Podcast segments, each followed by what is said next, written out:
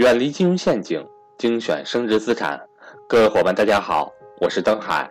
在价值投资的道路上，让我们一同前行。下面开始我们今天的分享。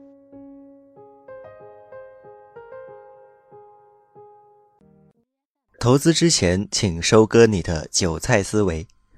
巴菲特说过：“价值投资不能保证我们盈利。”但是，价值投资给我们提供了走向真正成功的唯一机会。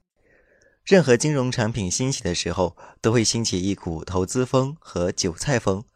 无论是区块链还是外汇、期货，和 A 股和美股的韭菜长相都是一样的，思维都是一样的。在实现财富自由的路上，不创业必投资。投资目前成为了广大民众的刚需。但是却受困于人性和大众的韭菜思维，在市场屡战屡败。收割你的韭菜思维，虽然无法立刻让你成为合格的投资人，但是至少可以帮你降低很多的亏损。坚信这是一个长期高胜算的市场。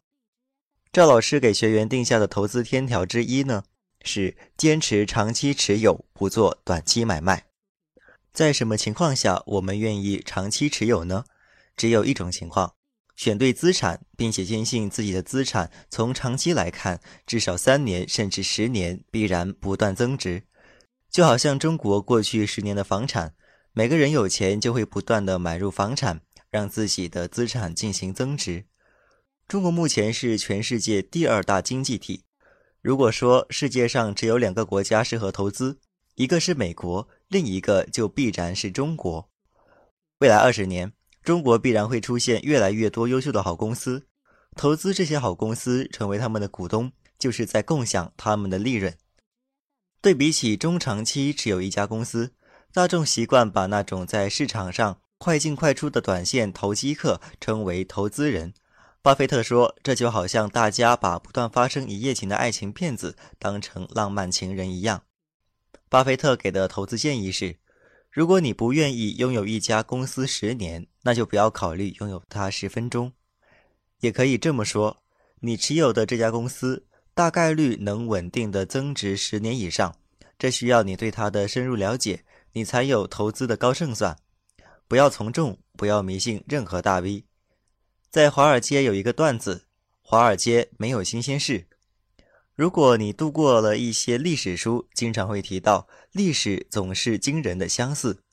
大众从未从历史中汲取教训。《穷查理宝典》中，巴菲特的黄金搭档查理芒格提到，心理学有一个概念叫做社会认同。我们会不自觉地受到其他人的认同的影响。因此，如果大家都在买一样东西，我们会觉得这样东西很好。我们不想成为那个落伍的家伙。这也是我们经常讲的从众心理，在某方面保护着我们，但是在投资中却祸害着我们。在投资中，基于三个真相：第一，大众从未从历史中汲取教训；第二，从众心理；第三，投资七亏二平一赢。基于这三个真相，你就会知道，跟着大众干在投资领域是稳赔不赚的绝佳措施。巴菲特曾经提到，在市场贪婪时恐惧，在市场恐惧是贪婪。你知道了，但是真到了牛市疯狂期，你身边的人不断告诉你买哪个好，他们赚了多少钱，你还能保持恐惧吗？还是跟着他们一起贪婪？你会坚信自己的决策是正确的吗？还是想着还是跟着大众会更加正确呢？百分之九十的人最终还是选择了大众，血本无归。巴菲特提出的建议是：你必须独立思考。我常常惊讶于一些智商极高的人在市场上无意识地跟随大众。我从没通过和别人谈话得到过好的主意。跟着大 V 投资也是一种从众。根据我的经验，这种带着大众投资的大 V 分两种：一种是以卖产品为主，有了一定知名度后可以接各种广告，以卖广告和产品来赚钱。想想都知道不靠谱。尤其是坚定的为某个产品站台的人，这样的人呢是无利不起早。第二种是真正的投资高手，本着以回馈社会的心态做一些投资分享，因为每个人投资能力的成长都离不开别人的帮助。但是这样的人在网上公开自己的投资逻辑，经常会被批斗成骗子。所以目前没有多少人真的愿意公开自己的投资经历。即使你真找到了，也不应该把对方所有的投资逻辑不测试直接用，不然就是拿自己的钱开玩笑。控制风险的最好方法呢，就是深入思考，而不是投资组合。对你的投资进行压力测试。投资一家公司到底有多少成分是靠着大众和大 V 的结论，有多少成分还是靠着你自己的观察和深入思考呢？别瞎忽悠自己就好，最后亏的还是自己的钱呐。巴菲特说：“想要在股市从事波段操作是神做的事情，不是人做的事情。如果我们有坚定的长期投资期望，那么短期的价格波动对我们来说就毫无意义。”除非他们能够让我们有机会的降低我们的投资成本。投资靠的是波动，有小波动和大波动，小波动无数，大波动不多。我们投资的主要靠长周期大波段。投资就好像是一场充满胡话的赔博，市场偶尔会有定错价格的良机。你们可能没有聪明到一辈子能够找出一百次机会的程度。当你遇到好机会，就全力出击，就这么简单。选择哪种投资策略，这其实也是一种概率论的逻辑。想想你一生中抓住一百个机会容易，还是抓住二十个机会容易呢？显而易见是后者。无知的人总想抓住各种机会，而智者只会在胜算最高的几次机会里全力以赴。为了投资者重视每次投资，巴菲特提出了一个二十次打卡的概念。在商学院讲课时，巴菲特说。我用一张考勤卡就能改善你最终的财务状况。这张卡片上有二十格，所以你只能有二十次打卡的机会。这代表你一生中所拥有的投资次数。当你把卡打完之后，你就再也不能进行投资了。你才会真正慎重地考虑你做的事情。你将不得不花大笔资金在你真正想投资的项目上，这样你的表现会好得多。如果你一生中找到三个杰出的企业，你会变得非常富裕。赵正宝老师也提到过，你一辈子找到三个通灵的公司，对公司的大部情况了如指掌，那么他们就是你的提款机。不要觉得自己无所不能，投资人并不需要做对很多事情，重要的是不要犯重大的错误。成功的投资是投资者如何把一些平凡的事情做得极不平凡。欢迎想跟赵正宝老师系统学习财商知识的伙伴和我联系，我的手机和微信为幺三八幺零三二六四四二。投资成功与否，并非取决于你了解的东西，而在于你能否老老实实的承认你所不知道的东西。巴菲特不投资科技股，不是迷信，而是遵守自己能力圈的概念。在自己的能力圈做到极致，就是最安全的措施，既不会犯重大错误，而且可以获得超额的收益。每个人的能力其实都有一个边界，只有在能力边界内采取行动才安全。对巴菲特投资原则建立影响非常深刻的是一位美国的年度最佳击球手，他在棒球手球迷中的地位不亚于巴菲特在金融领域的地位。他提出一个观点。高击打率的秘诀是不要每个球都打，只打甜蜜区的球。正确的击打甜蜜区的球，忽略其他区域的，就能保持最好成绩。要成为一个优秀的击球手，你必须等待一个好球。如果我总是去击打甜蜜区以外的球，那我根本不可能入选棒球名人堂。他把击打区域划分为七十七个，每个区域都只有一个棒球大小。只有当球进入最理想区域时，才挥棒击打，这样能保持零点四的击打率。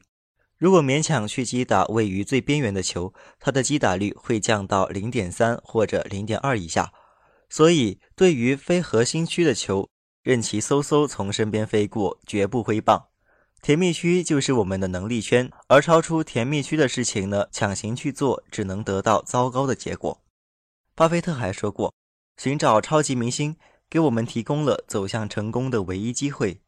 如果我们雇佣一堆比我们矮小的人，那么我们会变成一堆侏儒；但相反的，如果我们雇佣一堆比我们高大的人，那么我们终将变成一群巨人。投资一家优秀的公司，其实就相当于让这家公司的老板为我们打工。有一群巨人给我们工作，我们就会变成一流的巨人。